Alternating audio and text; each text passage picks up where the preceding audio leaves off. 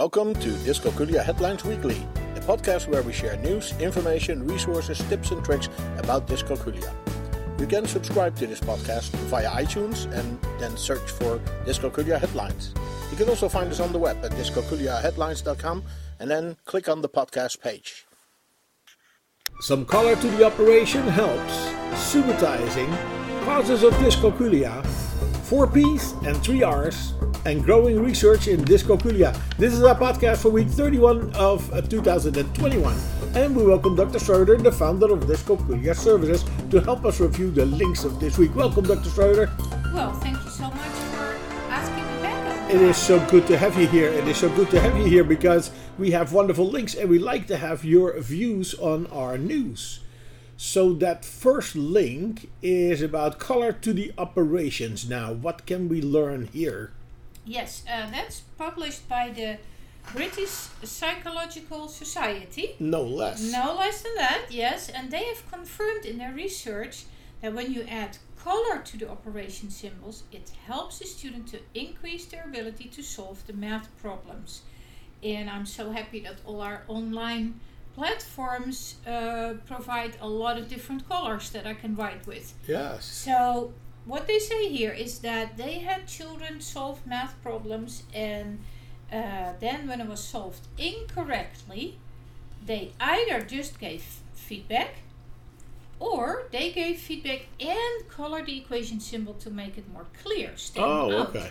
And the results were that the students who also received the coloring improved significantly more than the ones who only received the numerical uh, feedback in black and white. Okay. And uh, I see this in my my daily work. The kids it's a need thing. color. It stands out, and also it's important to stick to the same color code uh, for uh, certain numbers, but also for the uh, operations uh, like if you do a minus or a negative number, we usually uh, grab a red uh, pencil, and for the plus, you can use a green or a blue. Those type of things really help. So now we need to get Microsoft to develop a keyboard that automatically colors those operational symbols. Very, very good, very good, very good. Well, our next link talks about subitizing. What was that again? Yeah, subitizing is a very important skill for developing number sense. Actually, it is uh, part of the number sense and, and the activity of the number sense center. And basically, we subitize when we instantly recognize a small group of objects as a number, how many there are, like three or five. If you hold up five fingers and you instantly know that it's five without having to count from one. Right. That is subitizing. Okay.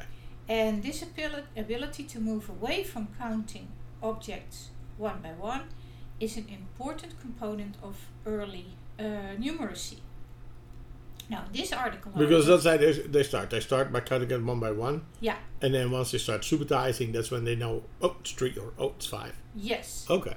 Yes, but that's not the whole story. Okay. Um, it is this ability to move away from looking at one thing at a time to making small groups. And even a group of two is important. Okay. Um, now, in this article, however, they also explain that there are stages that students progress through as they develop these subitizing skills. All right. So, at first, there is the perceptual stage um, where they can recognize small groups, and usually four or five is the maximum there. And perceptual means that those dots or whatever you're counting can be a little bit all over the place. They're not specifically organized in a visual pattern. Okay. Then there is the conceptual stage where you have a concept of the number. They not only recognize small groups, but it also combine it into a total, and that's based on that you see a pattern. So the most um, uh, known patterns are the patterns of our dice. Right. And those patterns are there for a reason because we can all recognize them so fast that double three is six etc and that five is a four on the corners with one dot in the in the middle added. Uh-huh. Okay. So that can be developed even more. This um, uh, way of subitizing the uh, conceptual stage by making even more intricate patterns. And one of them is what we all know the 10 frame. Right. So that helps those students to see how many there are because it, it gives you a frame, literally. It's important to recognize these stages so you can help your child to move from one to the other when uh, necessary. And let me just add a little thing here about subitizing. Um, I sometimes hear, oh yeah, you have dyscalculia, so you cannot subitize. That is uh, a little bit of a black and white um, approach. Kids with dyscalculia and, and, and adults too can subitize, but it is harder for them. They are a little bit slower and they make more mistakes and they have to start counting at a lower number where we can maybe subitize six and then for seven we need to divide it in groups or start counting. For somebody with dyscalculia, they immediately inst- uh, recognize like three, maximum four, and they already have to count at five. So that is a, a more uh, Okay. uh, more informative way of looking at it. So this is why you would not have animals with dyscalculia. Because they get eaten by the other group of animals because they don't figure out that the other when group is larger. run, yeah. Okay, well, our next link is about the cause of dyscalculia. Here we go. Are we still unsure about that? We've talked about this a couple of times. yes, of course. And And scientists our- are still Our, our body of knowledge is growing, but Okay. it's obviously far from complete. And you know, scientists, they keep digging and digging. I know. Um, there are at this moment two main theories about Okay. what causes dyscalculia, and I think I've mentioned that once more. Uh, one theory says that there's a problem with the perception of non symbolic quantities, which in easy language means um, you struggle to see how many things there are, so not written down numerals, but actual things that you can either pick up or point at. And this is called the core deficit hy- hypothesis.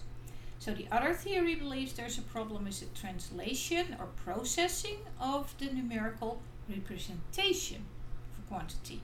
Right. So a representation is like a written numeral or a tally mark. Yeah. It's not the actual thing.